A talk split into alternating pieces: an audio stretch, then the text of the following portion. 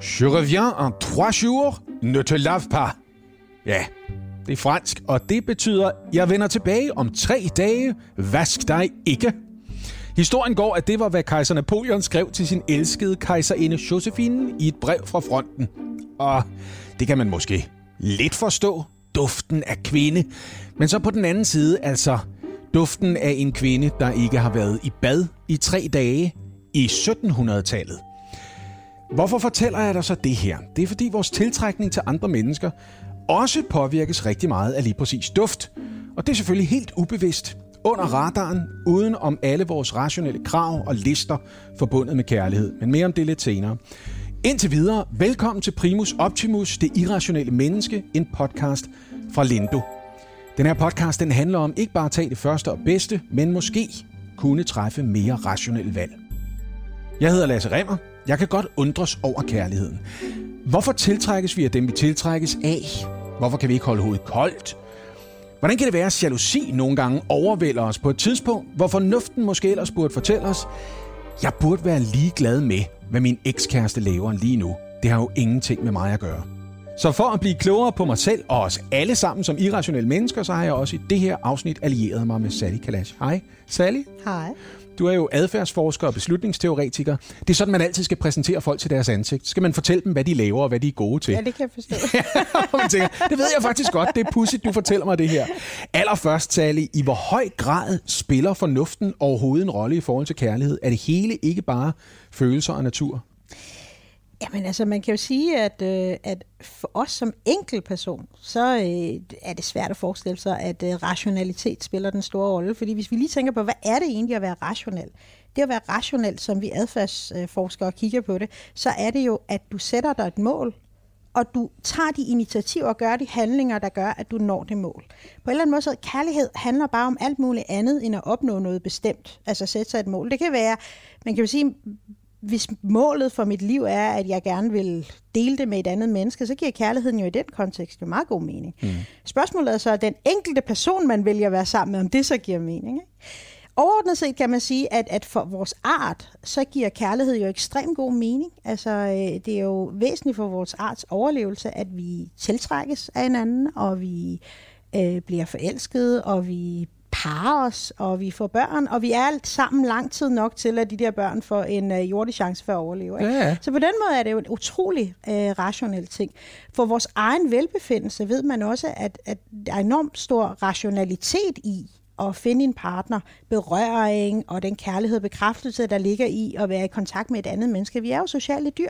På den måde giver det også mening for mig, altså hvis du spørger mig som enkeltperson, den partner eller de partner, jeg har haft, har de alle sammen været rationelle valg? Altså det er sådan svært at sige.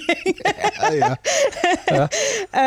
øhm, så så altså, man kan jo sige, at der er jo masser af softwarefejl hos den enkelte med en, den enkelte partner.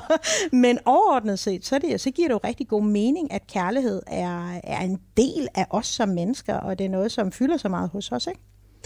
Jeg kan nogle gange få en fornemmelse af, at det kan blive sværere efterhånden, som jeg bliver ældre og ældre, fordi al den bagage, man bygger op helt ind i det bagerste rum, man ikke vil lade de nye kærester få lov til at kigge ind i, det bliver en længere og længere dealbreaker-liste. Mm. Det bliver sådan noget, det bliver jeg engang udsat for. Det vil jeg aldrig nogensinde igen. Og så ender det med sådan nogle fuldstændig irrationelle ting med, jeg kan ikke være sammen med en kvinde, der drikker Mathilde kakaomælk. Det kan jeg ikke.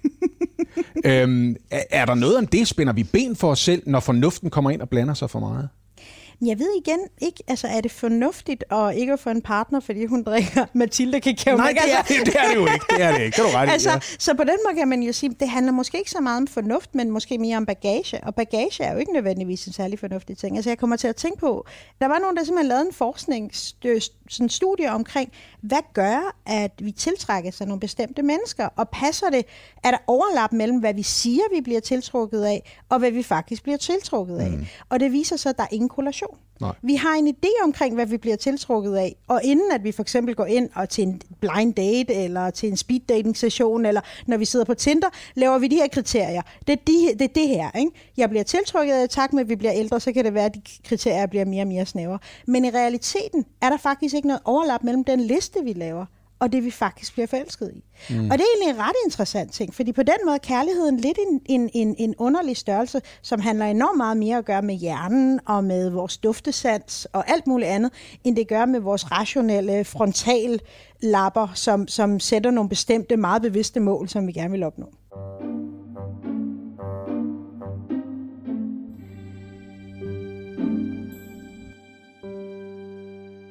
Du lagde ud med at sige, at adfærdsforskere forholder sig ikke så meget til kærlighed, fordi når man er adfærdsforsker, så kigger man på det og sætter sig et mål, og hvordan håndterer man så, hvordan man opnår det mål.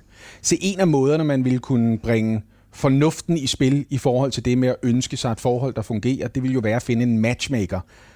Min fornemmelse er, at matchmakers virker bedst, hvis man fortæller, hvem man selv er, og ikke hvem man tror, man leder efter. Hmm. For så kan de finde nogen, der matcher, hvem man er, hmm. snarere end hvem ens hjerne tror, man vil være glad sammen med. Hmm. Hmm. Giver det mening? Det synes jeg giver rigtig god mening. Altså fordi igen, altså det viser sig jo, at det vi tror, vi vil have, og det vi faktisk vil have, det er meget forskellige ting. Mm. Noget af det, som der sker, er jo, at øh, vi ikke kender vores egen behov godt nok. Altså, det, og det, det ser vi igen og igen. Altså, vi ser det også i marketing. Altså, kunderne siger, jeg vil have, og altså, du ved, når det er, at vi skal sige, hvad vi gerne vil have, så gør vi det meget ud fra, hvad vi bør vil have. Det er sådan en bør-ting. Ikke? Mm. Jeg burde have lyst til en partner som... Men i realiteten, så er der alt muligt andet på spil. Så er det jo, hvordan var min far, og hvad var det anden mandefigur, og min mor og min fars relation. Så der er en masse sådan social shit, der ligesom på en eller anden måde fylder ind i det der. Ikke? Øhm, så er der, hvordan vores personlighed nu engang er sammensat, og hvad vi bliver tiltrykket af. Så er der en masse omkring, hvad for nogle dufte vi bliver tiltrykket af. Så er der en masse omkring, hvor er vi i vores cyklus som kvinde. Altså, der er masser af ting, der spiller ind, som du ikke kan få afdækket i, skal han have mørkt hår eller lyst hår? Altså, mm. du, den der underlige liste, som man nu engang skal svare på i forhold til, hvad man gerne vil have, det giver rigtig god mening at svare på. Hvem er man selv?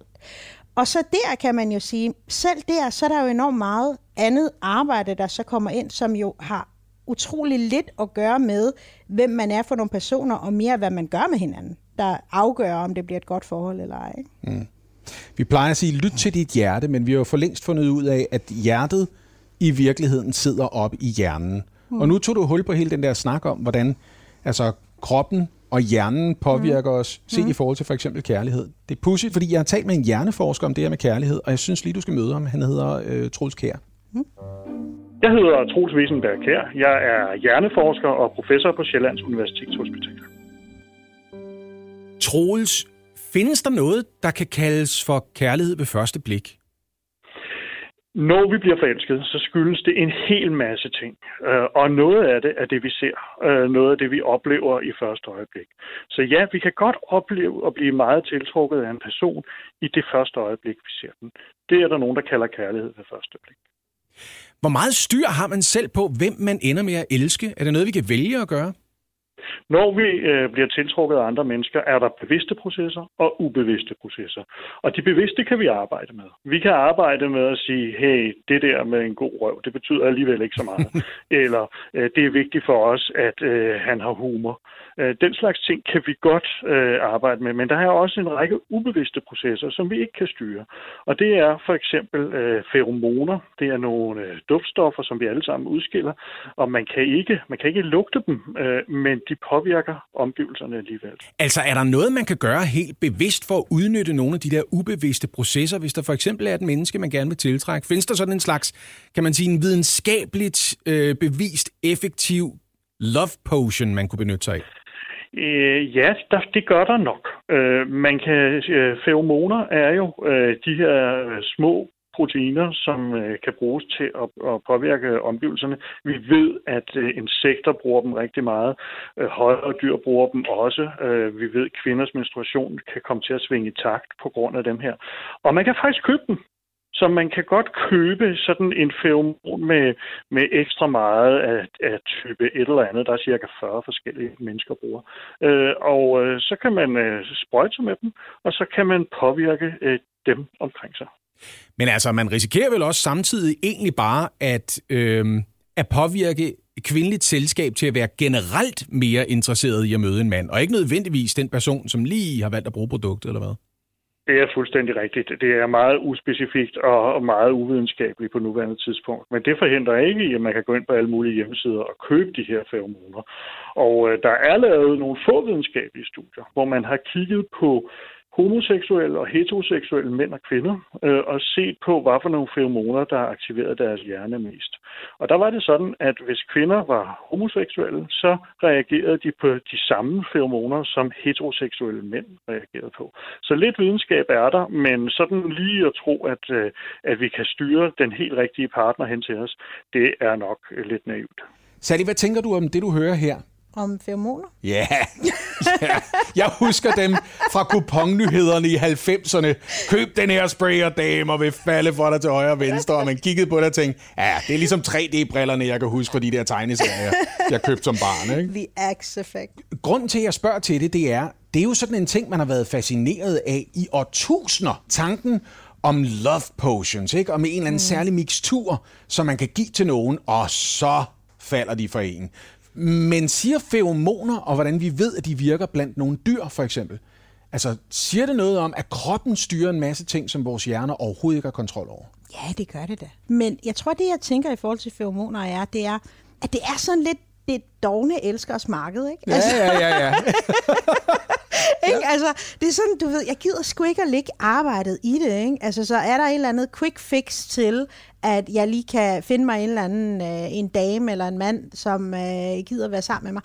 Hvor jeg tænker, der er jo så utrolig meget andet, vi ved, som jo er utrolig underbygget, som man kan bruge mm. øh, i meget højere grad, end, end at læne sig op af, hvad er det for en duft kombinationer, der nu engang kan hjælpe mig frem i mit kærlighedsliv. Ja. For eksempel ved man, der er utrolig meget forskning omkring det at lytte. Mm. At lytte, stille spørgsmål og lytte. Som du gør lige nu til mig. Ja. Okay? Når man stiller spørgsmål til et andet menneske, og man får lov til at fortælle en masse omkring sig selv og sine interesser osv., så, videre, så gør det, at man bedre kan lide den person, der stiller spørgsmål, og man føler, at man har fået en utrolig tæt connection og dialog og, og samhørighed. Bare det igennem at blive stillet spørgsmål. Og jeg tænker nogle gange, det er egentlig ret utroligt, hvor få spørgsmål man kan stille hinanden i et parforhold, hvor man lidt glemmer at have den der kommunikation, hvor man glemmer at vise den der meget øh, tydelige interesse af, jeg vil godt vide, hvem du er, og hvad du har lavet osv. Den der, bare sæt en, hvad ved jeg, en halv time af, et par gange om ugen, hvor man stiller hinanden nogle spørgsmål og engagerer det her. Vi ved, det har en kæmpe effekt på connection. Mm. Du kan, man kan bruge det, altså for at bruge de ord. Du kan bruge det, når det er, du dater. Du kan bruge det i dit parforhold, og det har den samme effekt. Folk kan bedre lide dig, og synes, at de har lært dig bedre at kende, fordi du har stillet en masse spørgsmål. Og, og der ved man også utrolig meget fra forskningen til, at du kan godt stille en masse spørgsmål.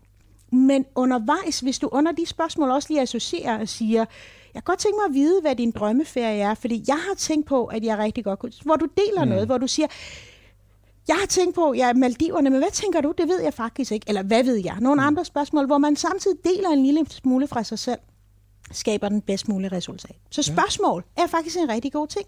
En anden ting, man kan bruge utrolig meget, det er berøringer. Nu er jeg selv en meget fysisk person, og har altid været det hele mit liv, hvilket er et kæmpe problem her under corona. ja, ja. men, men det her med, at når jeg taler med andre mennesker, så berører jeg tit på en arm, eller lige på en hånd, eller lignende. Og man ved, berøringer – både de kortvarige, som man har med du ved, bekendte og venner osv., men også de mere intime, man har med sin partner, skaber en meget, meget stor grad af samhørighed. Mm. Altså, det er jo det første sprog, vi har som spædbørn. Det er berøringer. Alt andet, vi havde gråd, og så ved berøringer. Ikke? Det er jo de måder, man er kommunikeret på. Så det er en af de ældste sprog, altså som menneske, man nu engang har, som man kan bruge, som skaber en enorm stor grad af samhørighed. Bare det, når man lige kommer hjem og sørger for at berøre sin partner. Mm. Ikke? Lige en hånd, eller har en kæmpe effekt. Ja. Øhm, man kan bruge komplimenter. Alle mennesker, uden undtagelse, vores, altså om man vil det eller ej, vores primære mål i livet, det er at blive værdsat og føle os kompetente. Altså det er sådan nogle af de drivkræfter, vi har som mennesker. Og det, at ens partner siger, Gud, hvor er du god til det her. Lidt på samme måde, som man gør med sine børn. Ikke? Du ved ikke, hvor ens børn har jo enormt stor brug for at blive bekræftet. Sådan er det hele livet igennem. Vi har en enormt stor brug, for at blive bekræftet, og en partner, der formår at gøre de ting, er en partner, som man holder fast i. Mm. Så der er faktisk en lang række ting, som vi kan gøre, som kræver noget anstrengelse, som kræver noget omtanke. Så bare det med øh, at, at give øh, uventede gaver. Mm. Ikke, ikke ventede gaver, som ved fødselsdag og årsalder, men, men uventede gaver, bare de helt små ting, skaber en reciprocitet, altså en, en, en, en hvad hedder det? Hvad, hvad hedder det? En gensidighed. En gensidighed. Et, et ønske om at, ja, at gengælde den opmærksomhed, man har fået. Ikke? Som, altså dels, altså det at give gaver til nogle andre, har faktisk den størst mulige lykkeeffekt hos sin selv, så det skal man bare lige huske. Man mm. bliver selv utrolig glad af at give andre gaver, men det skaber også en gensidighed i forholdet, som er utrolig positiv. Ikke? Ja. Der er så meget, man kan gøre. Altså, som går langt ud over de der love potions, ikke?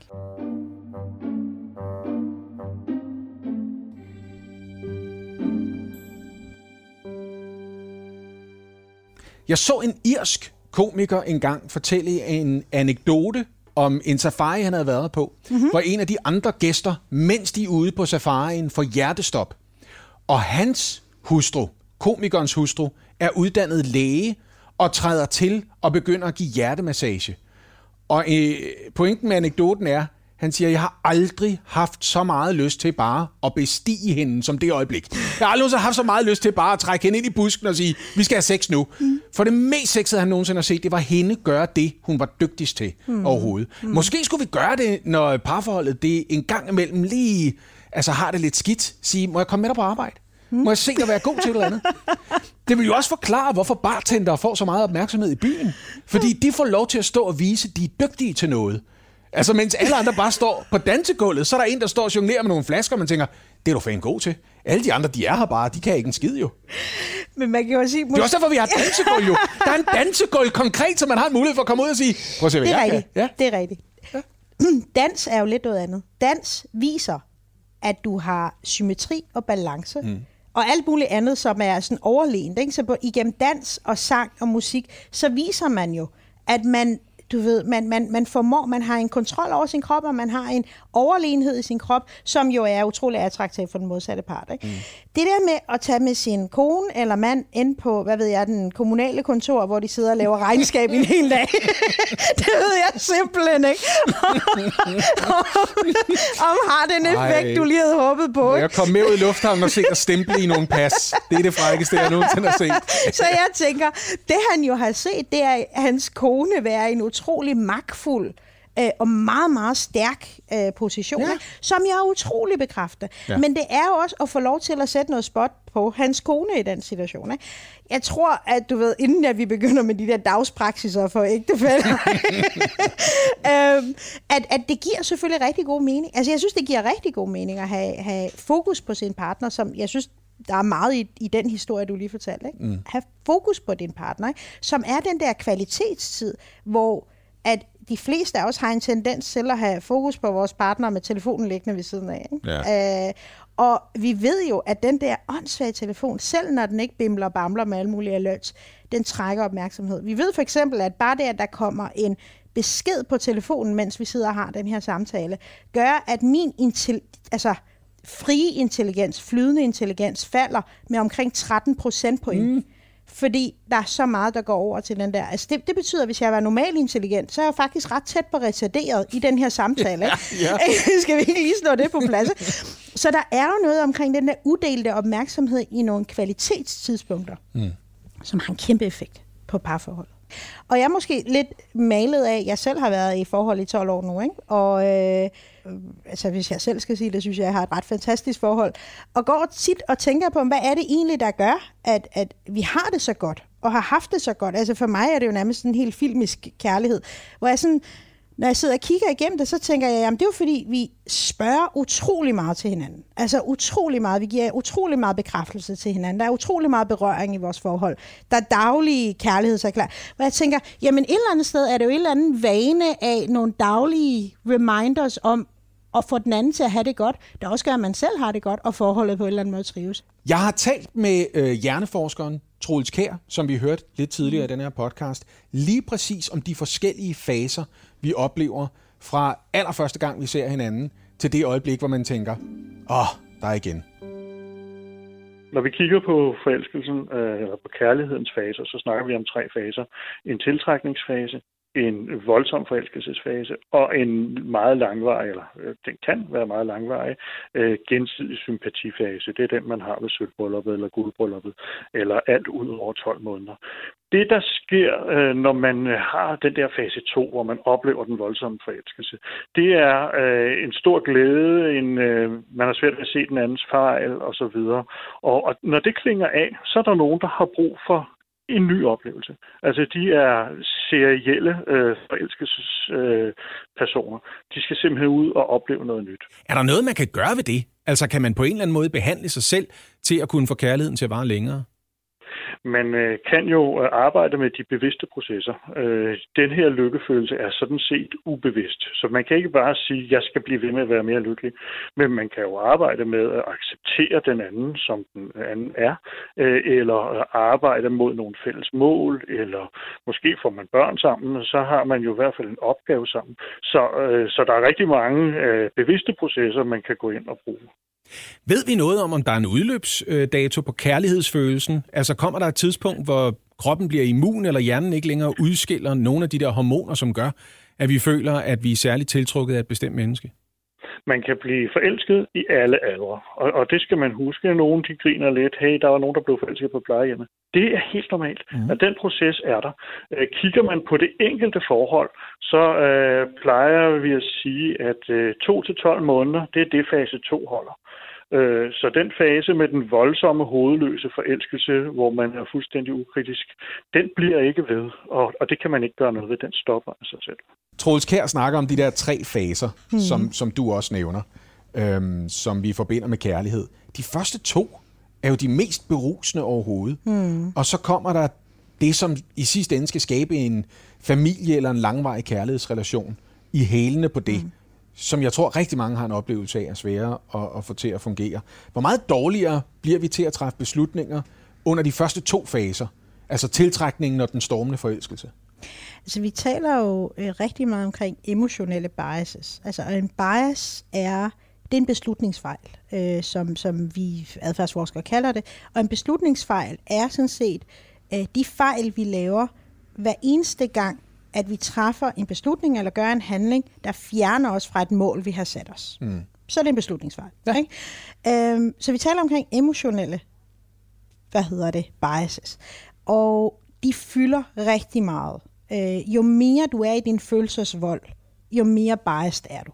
Så man kan sådan set sige, når du er i den der fuldstændig forelsket periode, hvor du måske er gået fra et forhold, du ved, du har været i længerevarende forhold, og pludselig så bliver du utrolig forelsket. Og så kan det være svært at også huske på, hov, jeg har en ekspartner, som jeg også skal tage mig godt af, sådan at det ligesom lander, og der er måske nogle børn, eller hvordan skal det der bo fordeles, eller alt det der, ikke? fordi man nu engang er så meget i sin følelsesvold, øhm, som gør, at du træffer beslutninger, som er meget mere kortsigtede. Du træffer dine beslutninger meget mere ud fra, hvad du har lyst til i forhold til, hvad du bør. Øh, du træffer meget mere ego- egocentrerede beslutninger, øh, og dine beslutninger er måske ikke lige så modne, som, som du, de normalt vil være. Ikke?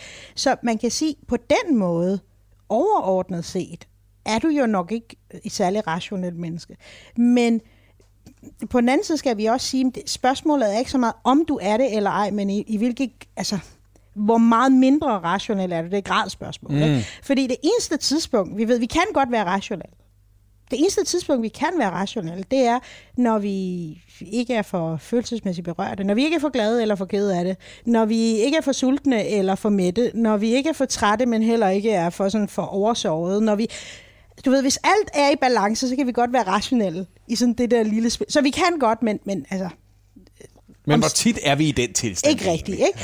Så, men når du er forelsket, så er dine vilkår jo meget presset for at være, for at være rationel. Ikke?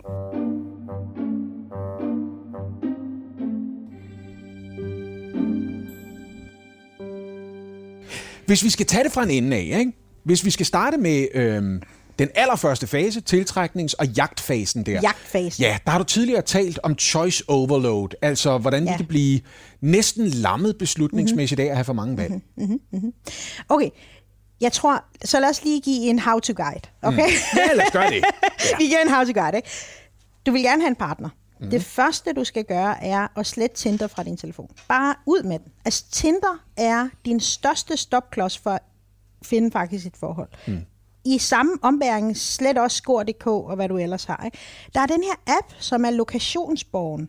Jeg kan ikke huske, hvad den hedder, men folk, der dater, kender den. Hedder den Happen, tror jeg, Happen, den hedder. Happen, der ja. var den, ikke? Hvor det er alle dem, du lige har gået forbi, som popper op. Så den matcher dig på baggrund af folk, du lige har været omkring. Happen er ret godt. Hvis du ikke har lyst til de der digitale, den bedste måde at gøre det på er speed dating. Mm. Heller færre mennesker i et rum giver størst mulig chance for at finde en partner. Flere mennesker på en app giver mindst mulig chance for at finde en partner. Simpelthen fordi vi bliver overvældet. Jo flere vi har at vælge imellem, jo mere tænker vi, uh, det kan godt være, at der er en, der vil være lidt bedre. Mm. Så vi undlader at vælge. Det, det er det, vi kalder uh, the paradox of choice, altså paradoxen ved at vælge. Jo mere der er at vælge imellem, jo mindre vælger vi. Så put, prop færre mennesker ind i et rum og vælg mellem dem. Giver rigtig god mening. Ja. Så det er det første. Ikke? Happen, eller speed dating, eller blind dating, eller og så videre. Ikke? Det næste er, lad være med at tage væk bliv der, hvor du er. Hvis du føler dig som Nørrebrogenser, så bliv på Nørrebro. Ikke? Mm. Altså, bliv der, hvor du er, inden for en halvanden kilometers radius. Ja. Find din partner der. Ja, jeg plejer, jeg plejer at sige, at der er grænser for, hvor langt man gider cykle med en erektion. Ja. ja. Det, skal det har jeg ingen personlige erfaringer med. med. nej, nej, det er set fra mænds synspunkt. Ikke? Det er, den skal stadig gerne være der, når man når frem. Ikke? Det er det. Okay, så halvanden kilometer kan vi blive enige om, at det er sådan acceptabelt? Det kan man klare. Det kan man klare. Ja. Okay, det er fint nok.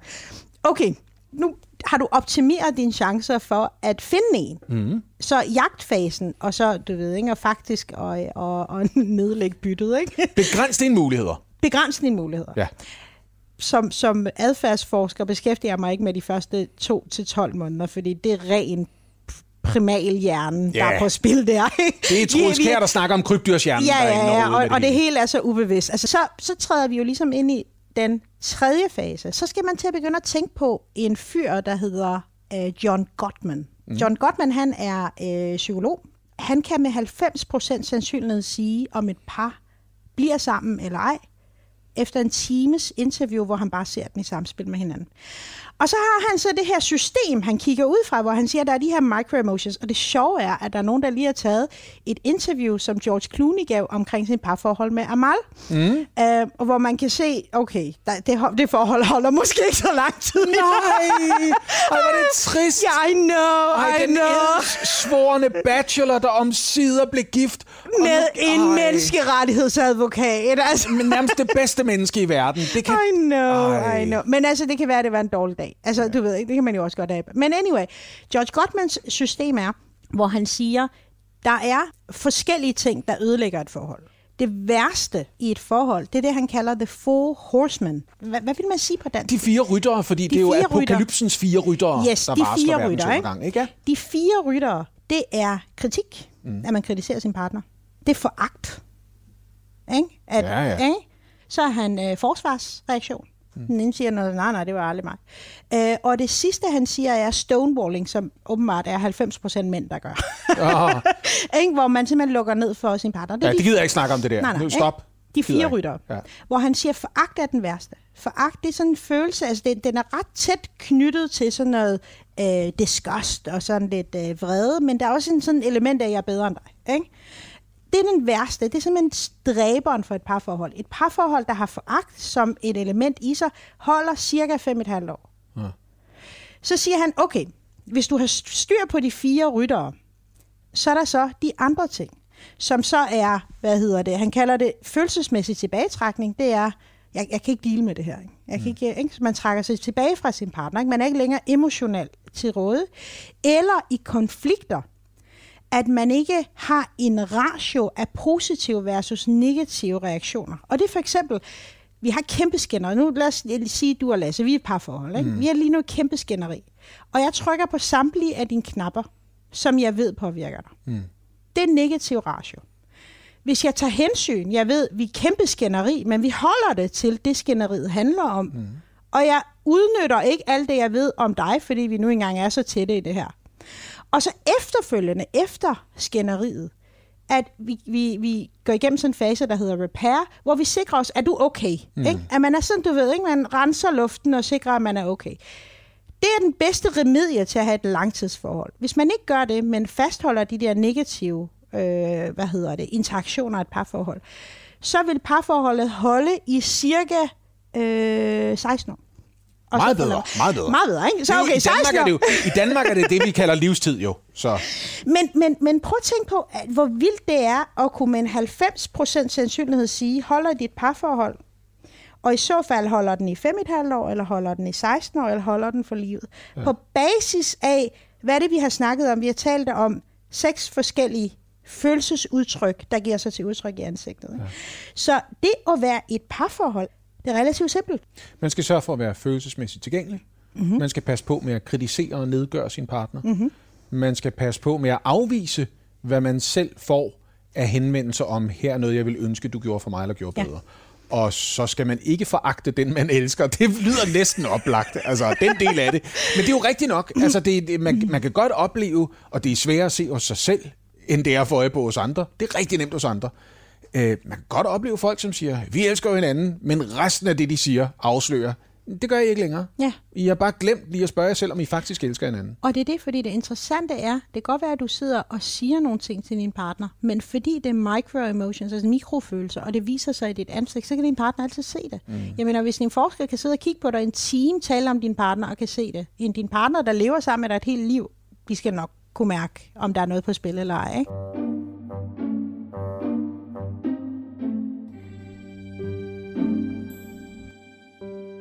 Nogle gange så går det jo også galt. Mm-hmm. Før eller siden, så løber man tør for kærlighed, og det kan ske mere eller mindre dramatisk. Mm. Så jeg har også stillet vores hjerneforsker Troels Kjær nogle spørgsmål om øh, det, der sker, når tingene ikke går, som man gerne vil have. Og det kommer blandt andet til at handle en lille smule om jalousi. Prøv at høre. Altså, vi kan jo godt lide at bruge udtryk som for eksempel, kærligheden gør en blind eller decideret sindssyg. Er, det, er der noget om det? Altså, kan kærlighed gøre en fuldstændig sindssyg i hovedet? Jeg bryder mig ikke om at bruge øh, betegnelsen sindssyg, okay. øh, men, men, øh, men ukritisk, øh, øh, vildt glad øh, og manglende evne til at, øh, at se øh, realiteterne i øjnene. Det kan være en, som øh, forfører os nærmest. Øh, det kan være, at øh, det er en, som har en hel masse fejl, vi ikke lægger mærke til, osv. Så, så ja, kærlighed går blind. Øh, kærlighed øh, i fase 2 den her styrtende forelskelse, den, øh, den har selvfølgelig nogle fordele, at øh, vi virkelig prioriterer den her person. Men det har også nogle ulemper, at vi måske glemmer at holde øje med og være åbne over for andre ting i vores omgivelser.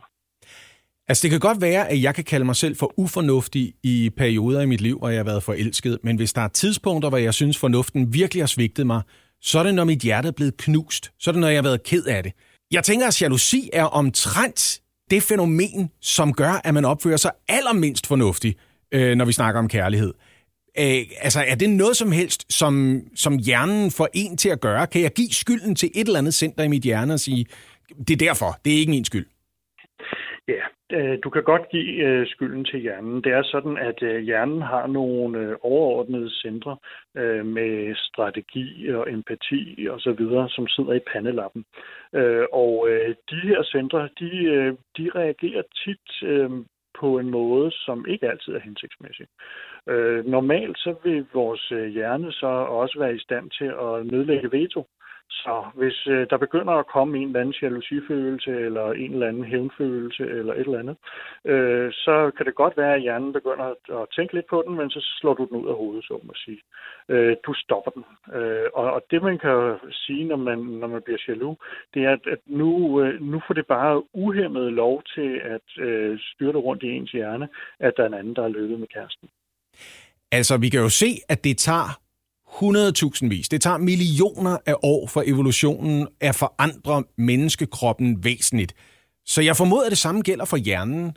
Er, er vi i virkeligheden bare alle sammen civiliserede hulemennesker, der render rundt med præcis de samme drifter, som vi havde for måske 50.000 år siden? Vi er alle sammen øh, har meget spor af det her med at være hulemenneske. Øh, vi har nogle ting, som øh, vi er gode til, nogle vi er dårlige til, øh, og det er også kønsspecifikt. Og det hænger sammen med, hvad vi har øh, været, haft brug for, øh, når vi har skulle ud og jage eller passe børnene.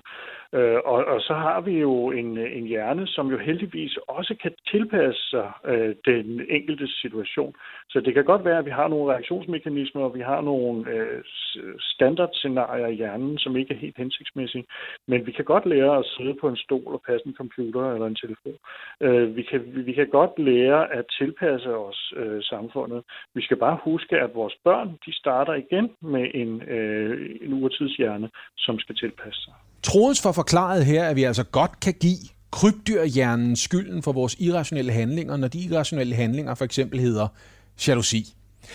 Hvis man skal kigge på adfærdsforskning, altså, så er det jo nemt lige at råde jalousi og misundelse sammen. Altså, øh, min yngste for eksempel siger en gang imellem, åh, hun har bare det fedeste look, jeg bliver så jaloux. Og så er jeg nødt til at sige til hende, du mener misundelig i virkeligheden. Mm. Øhm, misundelse er vel i virkeligheden også altså sådan en irrationel følelse, som gør, at vi en gang imellem ikke under andre mennesker, eller ønsker os det samme, som de har. Som er noget, man altså vel i høj grad er interesseret i, når man kigger på de beslutninger, vi træffer. Øh, altså misundelse er jo en, en, en øh, sjov størrelse, og i princippet vil jeg jo sige, altså er det særlig irrationelt, ikke? Fordi noget af det, der som mennesker, vi skal opnå med vores liv, det er alle, alle vi, vi kæmper jo alle for at være kompetente og få status, og få en plads og få en rolle osv. Og, og misundelse er jo vel både den positive art, som gør, at du anstrenger dig mere, og den negative art, hvor du bare sidder der og bider negle og håber de andre, de det ved jeg ikke, lider en langsom død, eller hvad ved jeg, eller mister det hele. Eller, ikke? At misundelse giver super god mening i den kontekst, at det er jo en måde, hvor du bliver spejlet i, at du ikke har den samme status eller rolle eller lignende, som de har, eller som du gerne vil have. Mm. Så på den måde er det jo en utrolig rationel, altså det er jo, det er jo altså, den er forståelig. Det er jo en mm. rationel Fordi følelse. den handler om aspiration. Altså, den, den handler om det er næsten darwinisme, vi snakker om her. Ja, lige nøjagtigt. Ikke? Og, og, og man kan jo sige på samme måde med jalousien er jo også en ret interessant følelse, fordi den, den kommer jo af øh, frygten for at miste. Ja. Ikke? At du ved, du bliver utrolig jaloux, når din partner står og flørter med en anden, eller jaloux, hvis din, og så, du ved ikke, nu kan jeg ikke lige komme på alle mulige situationer, men du ved ikke, altså, ja, ja. Ikke? der er ting, der gør ved din partner, og mange af de situationer har noget at gøre med, at du er bange for, at din partner finder, nogen, finder en anden og smutter. Så måske er det en ret territorial følelse, der i virkeligheden handler om, hvis jeg har fundet den, jeg ønsker, ja. og, og, og, og lave børn med, mm. så skal jeg også sørge for at passe på det. Ja, lige nøjagtigt, og man kan jo sige, og den følelse giver jo rigtig god mening kvæg. Vores, vi mennesker er jo bygget på den måde. Altså, der, vi, vi har sådan en bias, der hedder escalation of commitment, eller eskalering af engagement. Ja. Ikke? Uh, som er, jo mere anstrengelse vi ligger i noget, jo mere har vi lyst til at ligge i det. Mm. Ikke? Den, altså, uh, der er en forsker, der hedder Dan Ariely. Han har lavet ret meget netop omkring uh, escalation of commitment, og noget, han kalder IKEA-effekten. Og det vilde ved det er, at han kan se, at folk værdsætter den der crappy billigreol utrolig meget mere, fordi de har brugt tiden på at sætte den sammen og pakke den ud, og du ved, kæmpet for, at, du ved ikke, at det ligner en billigreol. Det gør, at vi værdsætter den mere. Mm. Vi synes, den ser pænere ud, fordi vi har brugt tid på den. Ikke? Men hvor hans pointe er, det er jo det samme, vi gør med vores forhold. Eller med vores børn. Det giver rigtig god mening. Mm. Altså, det går op for mig, at det, at man føler, man ikke er i stand til at handle fornuftigt, ikke nødvendigvis i sig selv er et ufornuftigt fænomen. Nej, men, men bare lige for at sige, det jeg siger, giver ikke carte blanche til at sige, nu er jeg bare jaloux. Nej, nej. Fordi det der, det der jo også er, og, og vores hjerneforsker var også inde omkring det, Troels, at vi har jo udviklet nogle andre dele af vores hjerne, sådan at vi jo ikke kun vores krybdyrshjerne. Mm. Og mange af de her ting opstår i vores krybdyrshjerne, men vi har jo de andre veludviklede centre, som hjælper os til at sætte nogle begrænsninger for os selv. Så der er nogle stopklodser til at stoppe os, når vi begynder at se, nu begynder vi at være irrationel eller overdreven jaloux. Mm. At så er der en stopklods, der starter. Når det gælder kærlighed og alle de afledte ting som jalousi også, mm. så kan jeg simpelthen regne ud, at selv om Troels Kær fortæller os, at vi stadigvæk arbejder med det samme hardware, en mm. hjerne, mm-hmm. der svarer til den hule, folkene havde, mm. så kan vi nogle gange bruge det til at forklare ting, mm-hmm. men vi kan aldrig bruge det til at undskylde noget. Det er meget godt sagt. Nej, det er jeg tilfreds med. det er jeg helt stolt af. Tak skal du have. Var... Jeg føler mig så rost lige nu. Jo. Se, det er det, der er så vigtigt. Ja, jeg mangler bare lige at berøre dig. ja, det er faktisk det eneste, der mangler. Ej, det her, det var vores Yoda-moment. ja, det var rigtig fint. Jeg skulle bare have lavet lidt om på grammatikken der, så det var, ja, det er Sally, du har lært mig, at gensidighed er så vigtig. Så derfor må jeg have lov til at sige endnu en gang, tak fordi du gør mig og lytterne så meget klogere. Tusind tak, fordi du vil lytte. Det er en ren fornøjelse. Det er det virkelig. Min begejstring for at snakke med dig, den er helt ærligt ment, Sally. Eller i hvert fald så vidt jeg ved. Det er jeg næsten nødt til at sige, for du har valgt, hvad vi skal snakke om i den næste episode. Mm. Vi skal tale om uærlighed, og hvornår vi lyver, og hvornår vi lyver over for os selv, om vi lyver eller ej. Mm. Og hvornår vi snyder. Åh, oh. ej. Ej, det glæder jeg mig til. Jamen, det er jo så fint i forlængelse af kærlighed. I kærlighed gælder alle knep, ikke? Mm. Og der er jo en grund til, at det at være utro, det hedder cheating på engelsk, ikke? Ja, ja, ja. På lendo.dk-podcast, der kan du i øvrigt læse mere om podcastens andre afsnit, og så kan du selv komme med input til, hvad vi skal undersøge og tale om i podcasten. Det gælder sådan set også næste episode. Altså lendo.dk-podcast.